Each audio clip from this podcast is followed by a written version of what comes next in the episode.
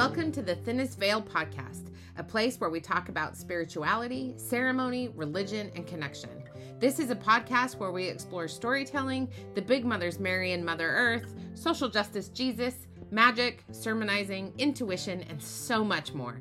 I am your host, Dr. Melissa Bird, a clairvoyant lay-preaching Christian witch with a penchant for fast cars and living in infinite potential. I'm so glad you're here. Let's get started. Hi, everyone. I am Dr. Melissa Bird, and this is the Thinnest Veil podcast. I'm super excited to have my friend Rana on here with me today because we are continuing our conversation talking about the divine feminine and all the things, but we're going to talk a little bit more about my experience with Mary Magdalene, or as in France, they call her Maria Magdalena, which I just... So much prettier. And it's really pretty when they say it in with that beautiful French accent. I bet. Oh God, it's so good. And I just want to dive right in because here's something I've really been thinking about a lot. And I'm curious what your thoughts are about it. So we talk a lot about the divine feminine. And I find, especially in circles where we are disrupting narratives of Christianity and religion, we focus so much on the feminine. And I was just having a conversation with a really good friend of mine who's another Indigenous woman. And we were talking about this almost movement towards erasure of the divine masculine and the divine feminine that in all these other conversations about queer issues. And we are both queer women. So we're both having this conversation as queer women. This idea of the importance of the masculine and the feminine. And this is where I think Maria Magdalena is such a fascinating, iconic character for so many of us, that she personifies the feminine balance to Jesus's masculine message. Mm-hmm. And that's why she was erased. Mm-hmm. And I'm curious what you think about the importance of not having like this, we get so binary in our thinking, right? Yeah. But why you think, particularly with the book that you wrote, which feel free to bring that in and talk about that too. But like this idea of not balance, because I'm kind of in the midst of disrupting this conversation about balance, because I really think it's more about harmony. Mm-hmm. Like the moon is in harmony with the waves and the waves are in harmony with the moon. Yeah. That when it comes to divinity in these stories, having the harmony of the divine masculine and feminine, which, by the way, this is where this conversation with my Indigenous friend comes in. This is tens of thousands of years old. This idea of the divinity of the masculine and the feminine is an Indigenous concept. And so to erase it or to try and make it something different also is a continued attack on old cultures. Yeah.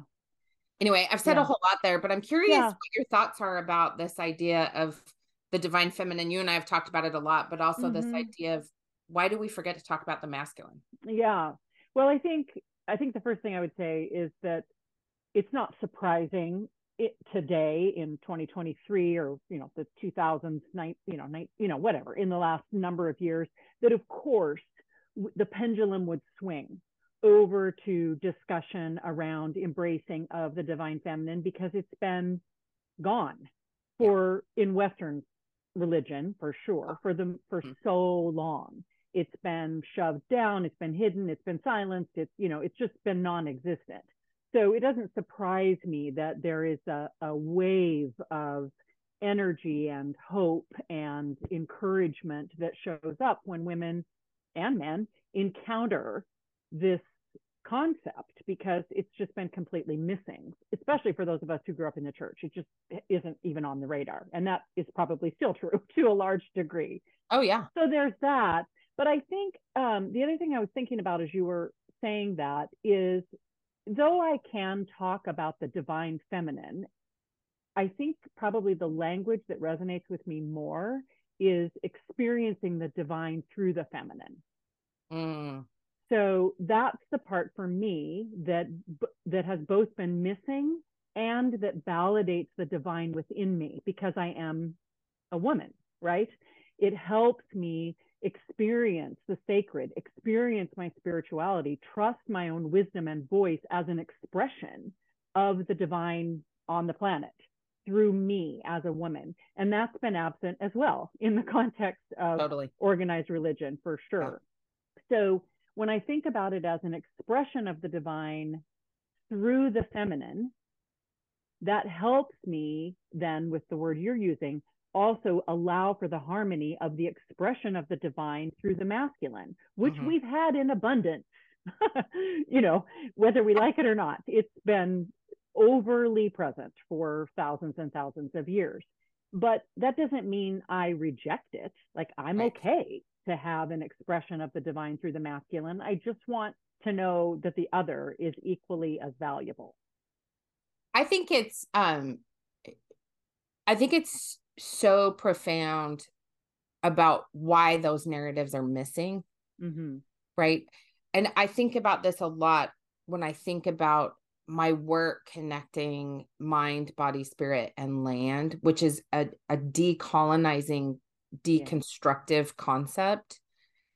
And this occurred to me so profoundly just on my way up to the caves of Maria Magdalena. And, you know, they are this place in France where Africa, the continent of Africa, pulled away from the continent of Europe, right? So they're in this old, ancient place where the earth pulled away from itself.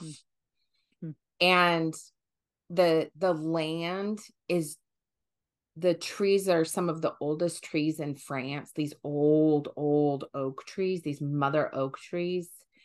And there's all these beautiful natural springs. But what struck me so profoundly, and I think the narrative is missing because you can't control populations of people with a narrative of finding divinity through the wholeness of the masculine and the feminine, or the feminine and the masculine, which is so ironic because it is the womb, which is where life grows and happens, which is why the cave... And totally out of control. Yeah. Nothing that we can control at all. Nothing that you can control at all. Yes. And the cave is like that, right? Like that, the cave is such a womb. All caves are wombs. Like they just are. They are the earth's womb. And when I went... So when you're hiking up to the caves... You can't see anything, right? You can't see the cave. You can't see the shrines. You can't see anything. But then you turn this corner. And when I turned the corner and looked up, all I could see was the crucifix of Jesus looking down. And you can see Maria Magdalena looking up at him.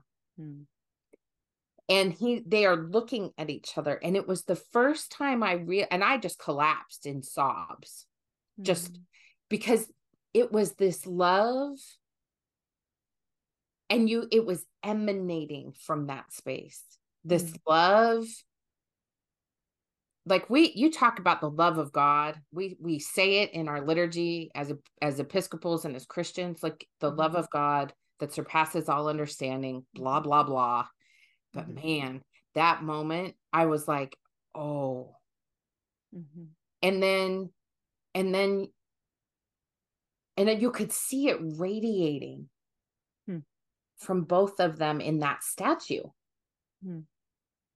And I thought, no wonder they had to eliminate her and make her go away. And the irony is that they do Catholic mass there 3 times a day.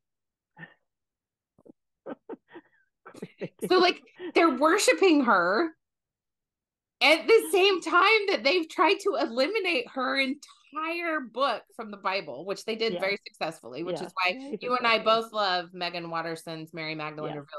But then I turn the corner again, right? So I get up, I see this whole, the resurrection scene. The original resurrection scene was destroyed during the French Revolution, but they have all the crumbled statues, beheaded statues there. It's amazing. And they've rebuilt it. And so you turn a corner again, and there is, and I did not know this. I don't know why I didn't know this. Honestly. Well, you do know why.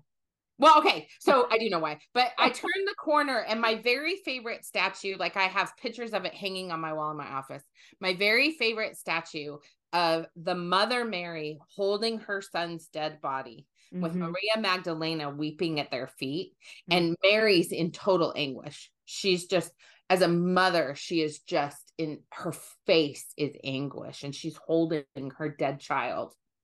And Maria Magdalena is weeping at her feet. And it's just, and that statue is at the top of the stairs. And when you're facing it, it looks out over all of France. So you're on this mountain with this vision of just total grief and love. So much love. And looking at this forest, and I just stood there. I was brought to my knees, and my knees are bad. Getting up there was a chore in and of itself. But I thought, this is that love that surpasses all understanding, and this is why we're such a mess right now. Yeah, as a world, as a country, as neighborhoods, because we have forgotten. And I think this is on purpose, because you cannot create white supremacist, Christian nationalist, oppressive structures if we feel that love. Exactly. If we are connected to that love, which comes from the experience of the feminine and the masculine in divinity, in all of its many varied, not binary forms, the ancientness of it. You know, I mean, it's, again, to neither you nor me is this surprising that this is what has happened over time. But when I hear you describe, you know, your own experience of seeing those statues, of encountering that amount of love, and this is the cynical side of me, but you can see why that's been shut down. Because if we actually loved that deeply, it's radically dangerous, and in the best of ways, but that's not how it's been seen, nor is it still in a patriarchal capitalism, colonialism, you know, all of those isms. We don't, that amount of abandon, that amount of passion, that amount of letting go of all control and being overcome by something that is bigger than we are. I mean, the irony, as you've already said, is that we've got this language all over the place in our liturgy, in our text, in our hymns. It's everywhere, but it's not experiential. No. It's prescribed. And I think all of us have moments that feel like we've tapped into somehow an experience of the divine that is, you know, where we feel like we're part of something larger, where we're carried to some kind of an ecstatic experience of some kind or some deeply personal movement within. So I'm not discounting that, but it doesn't sustain itself. It doesn't, and we don't have enough community around us to encourage it. And if we did, imagine the disruption and the things that we would be about, motivated not from a place of anger, hate, etc., but from places of deep justice fueled by love. Right? I mean, it's what I think we most deeply desire. I mean, I certainly do. It's what, you know, I think about all the time when I watch the news, when I read one more article on one more trauma happening one more place. I'm like, how in the hell did we get here?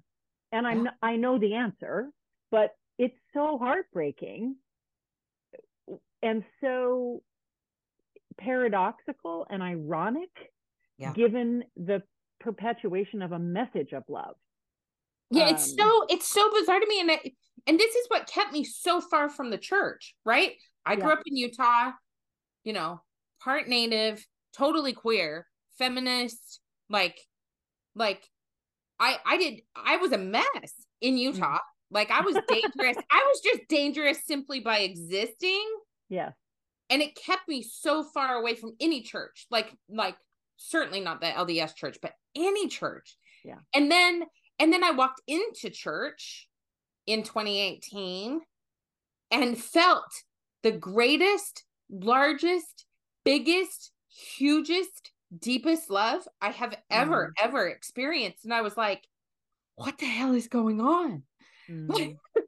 and then see this love of God, this love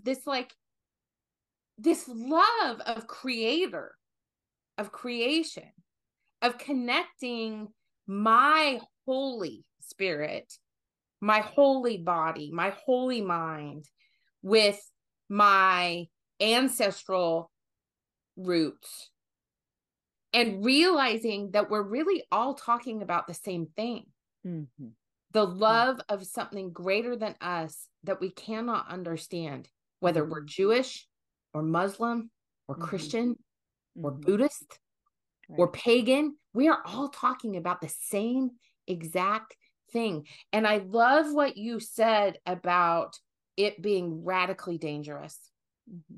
And I think this is why it's hard for me to figure out what my voice is. It's so funny because I doubt what I'm saying when I talk about love, but I love talking about it because it comes through me. It's not my thinking, it's channeling, it's divinity, it's mysticism, it's prophecy, it's the things that we learn about as spiritual practices that turn into, like, we criticize the love and light community, right? But at the same time, all we're searching out is love and connection. Yeah. You know, this is one of the reasons why I'm so fascinated by, like, Megan Watterson's work on Mary Magdalene, because I think what she's inviting and what Mary Magdalene herself is inviting is this experience of deep love. Yeah. She articulates it and expresses it in the Gospel of Mary Magdalene in ways we've never heard before, right? Yeah. Like, this is a recently discovered text in the realm of text. It's very controversial compared to the Gospels, you know, that have been created and recreated and morphed and shifted around to be able to fit the doctrine of the day. Hers is used the same language. It's radically dangerous. So I think there's something to that, like, even, you know, for me, but I'm speaking to you because you said this around your voice, like, in many ways, she's offering the very thing that you struggle with because she speaks it, right? She speaks this language that we go, what? I've not heard that before. What? What does that mean? What? And then you encounter the statues, the land, the womb of the caves, like, all these things come together. And it's like, this is radically dangerous. This is an expression I've not seen replicated, that I haven't yet internalized or metabolized, maybe is a better way, in a way that I can talk about. But Mary Magdalene did. She had it totally metabolized. Yes. And like, I'm sitting here thinking about just how angry people are getting right now with everything that's happening in the Ukraine and Israel and Palestine. Mm-hmm. And this, like, there was a post on Instagram this morning about people unfollowing famous people who clearly don't have a clue what they are talking about because they're just jumping in the fray because it's popular to get into this fray right now. Mm-hmm. And I'm sitting here, like, feeling myself move all the way back and going, okay, what do I know for sure right now? Mm-hmm. Especially as a colonized body, right? Mm-hmm. And what I know is that of course they had to take Mary's gospel out of the Bible, right? But of course she had a gospel of course there was an answer to the ego. Why wouldn't there have been an answer to the damn ego? Why wouldn't Jesus have preached about that with Mary, right? Mm-hmm. But so when I step back and I think about this idea of fierce love fueled by justice, by connection, by cultivation. And the tour guide said, while we were driving up to the caves, she all along the way, she kept saying, this is where Mary stood and preached the gospel. And it struck me that while she was going, she's running away after the love of her life had been murdered mm-hmm. and resurrected mm-hmm. and then died again. That she's grieving.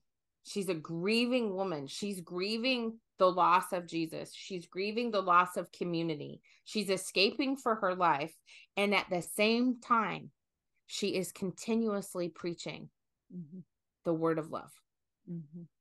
And it just really makes me wonder what would happen if, even for a millisecond, instead of starting to take sides, we took a nice big deep breath and thought, what would feel like love right now? Mm-hmm. And I teach this to my clients, like when I'm talking to my clients and I'm teaching and I'm speaking and I'm preaching, what would feel like love right now? Mm-hmm.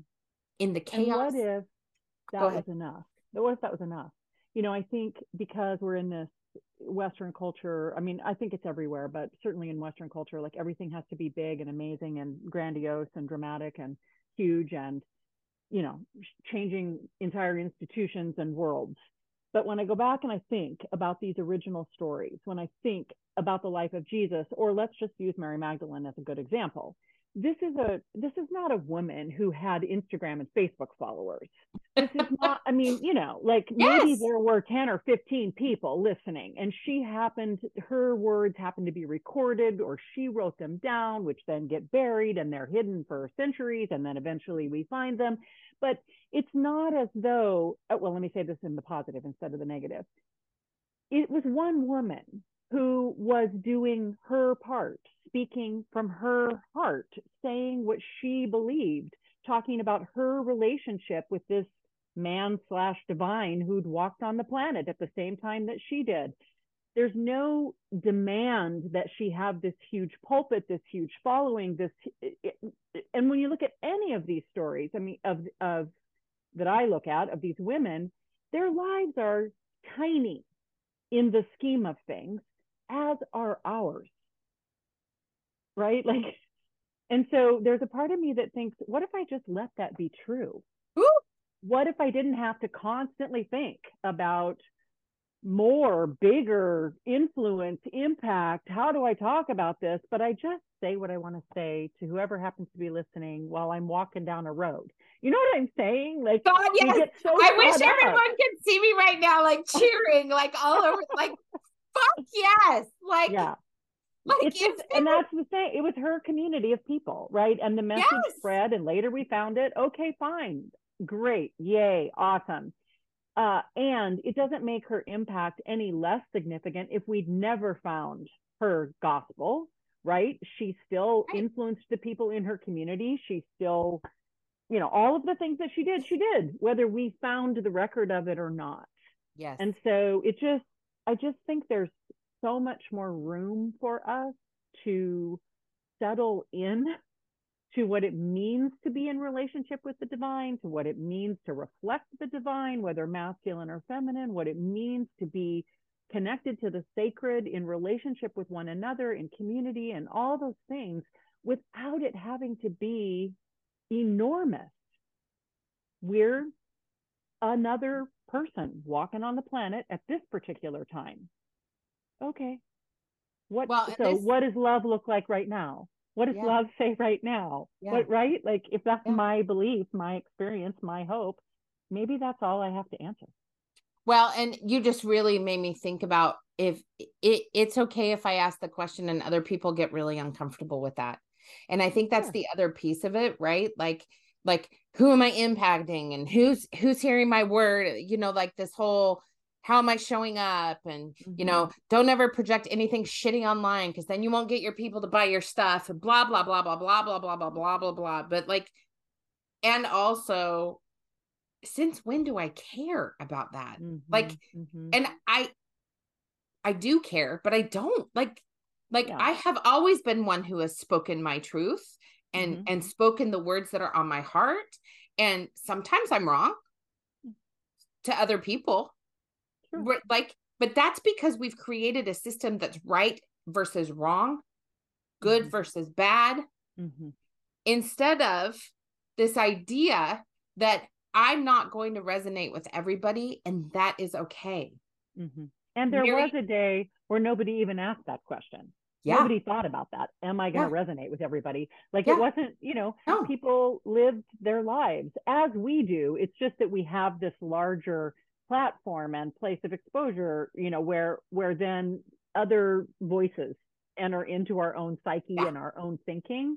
But I do think, you know, that is one aspect of the beauty of returning to some of these simple, singular stories. Yes. Whether they're of women or of men, is to say, okay, how come I never heard of them before?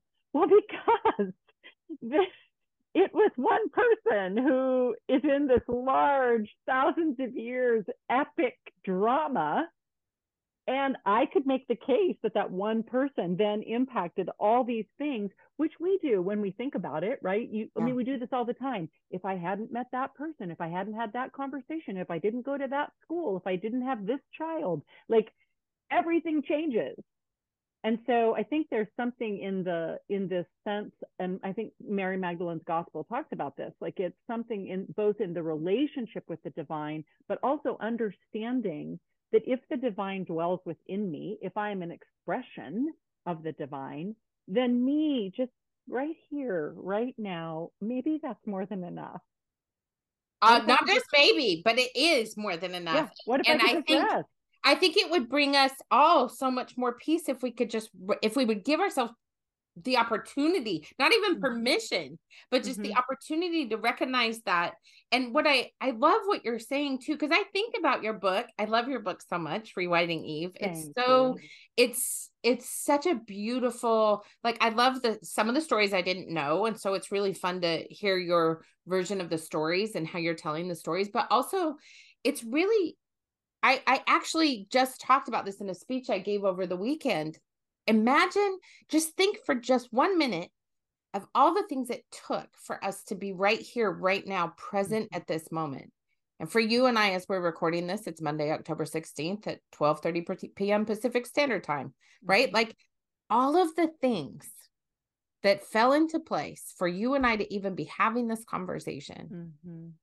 It's so beautiful to think about the mystery of that, of allowing for each experience to happen so that we can connect in sacred community. Mm-hmm. And connecting in sacred community is not about church as a building. It's about soul and honoring. And this is something that Megan talks about a lot, but honoring that the body, the whole purpose of the body is to be a vessel for the soul. Mm-hmm. And to give the soul this experience of winning and losing, loving and grieving, and ecstasy and I don't know what the opposite of ecstasy is. I don't know. Pain, maybe. I don't know. Yeah. But like we're here to have all of the experience, not just the good shit. Mm-hmm. Which, by the way, I think we have a harder time being happy in the midst of chaos than we do with being miserable in the midst of chaos. No question. And I wonder if it's because we have a hard time connecting to this divinity because we've never been given permission to do it. Mm-hmm. Yeah.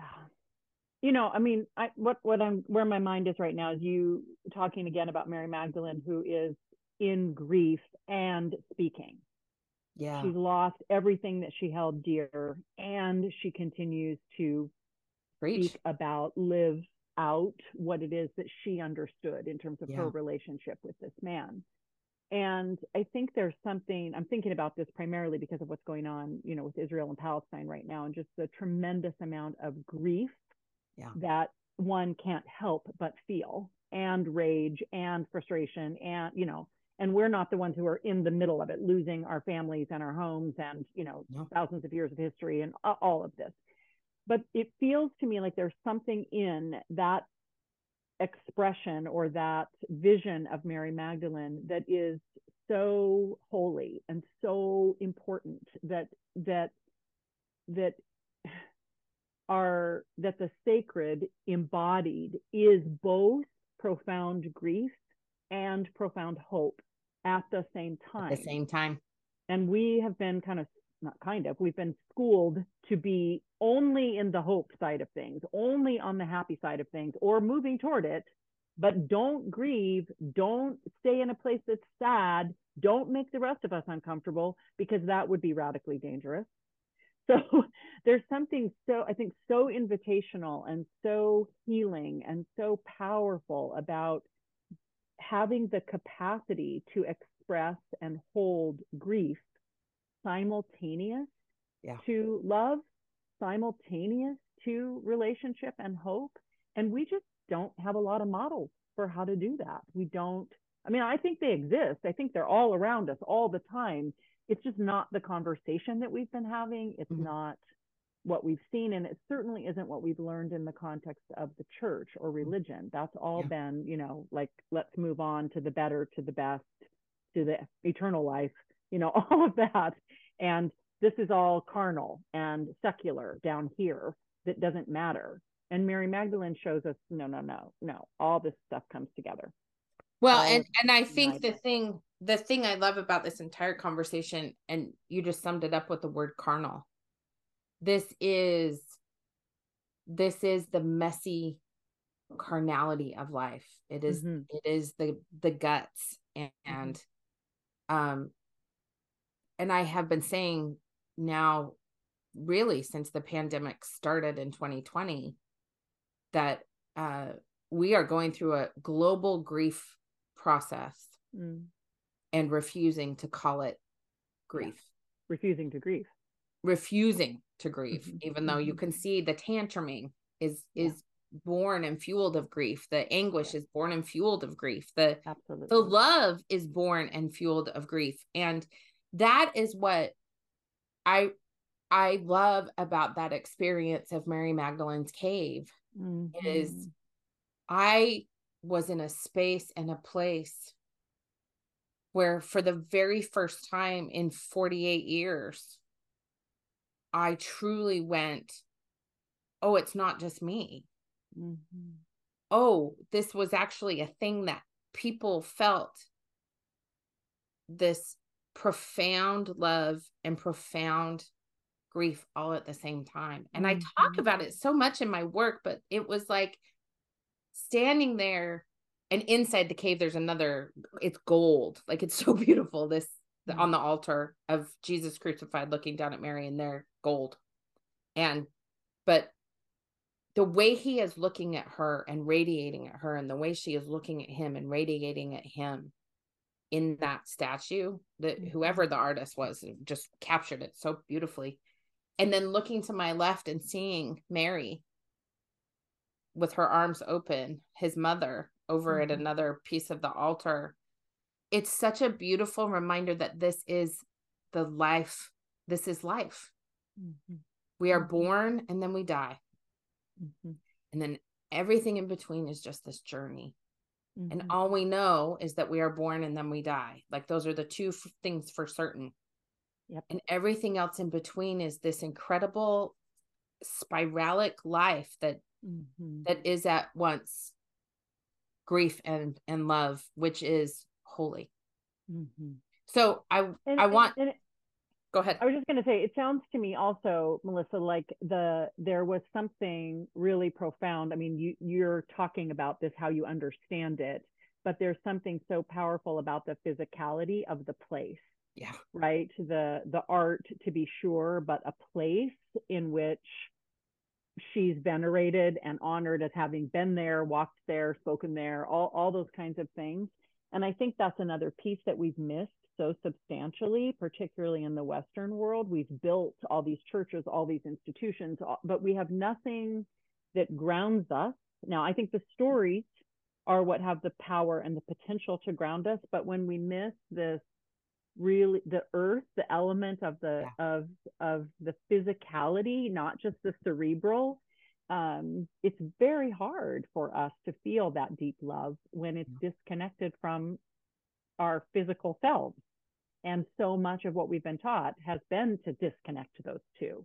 Yeah. And yet in Mary Magdalene, that's her doctrine as well, right? Like this is all physical. This is all embodied. This is right. It's just she just has a much different message that we've missed.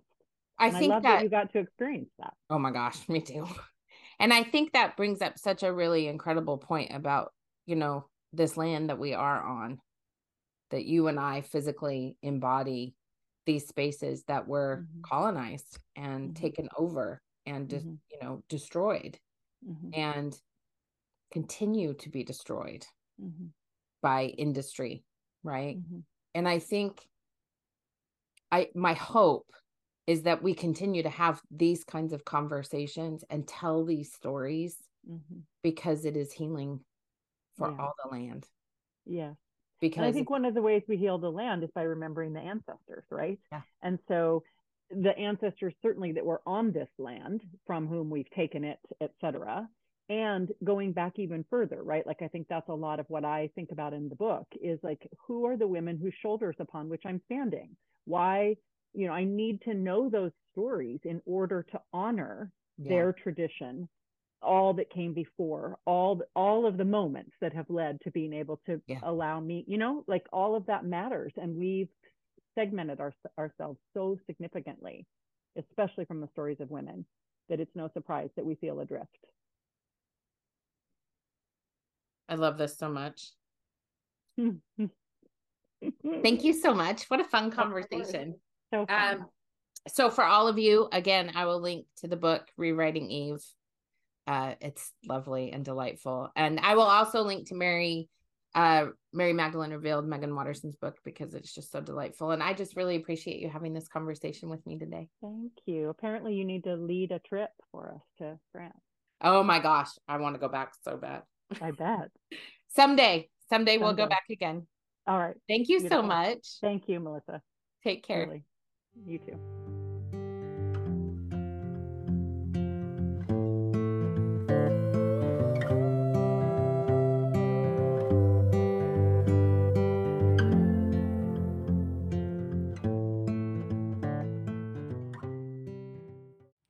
If you would like a weekly dose of love in your inbox, head on over to my website at www.drmelissabird.com and sign up for my weekly newsletter where you will receive a weekly love note in your inbox just from me to you.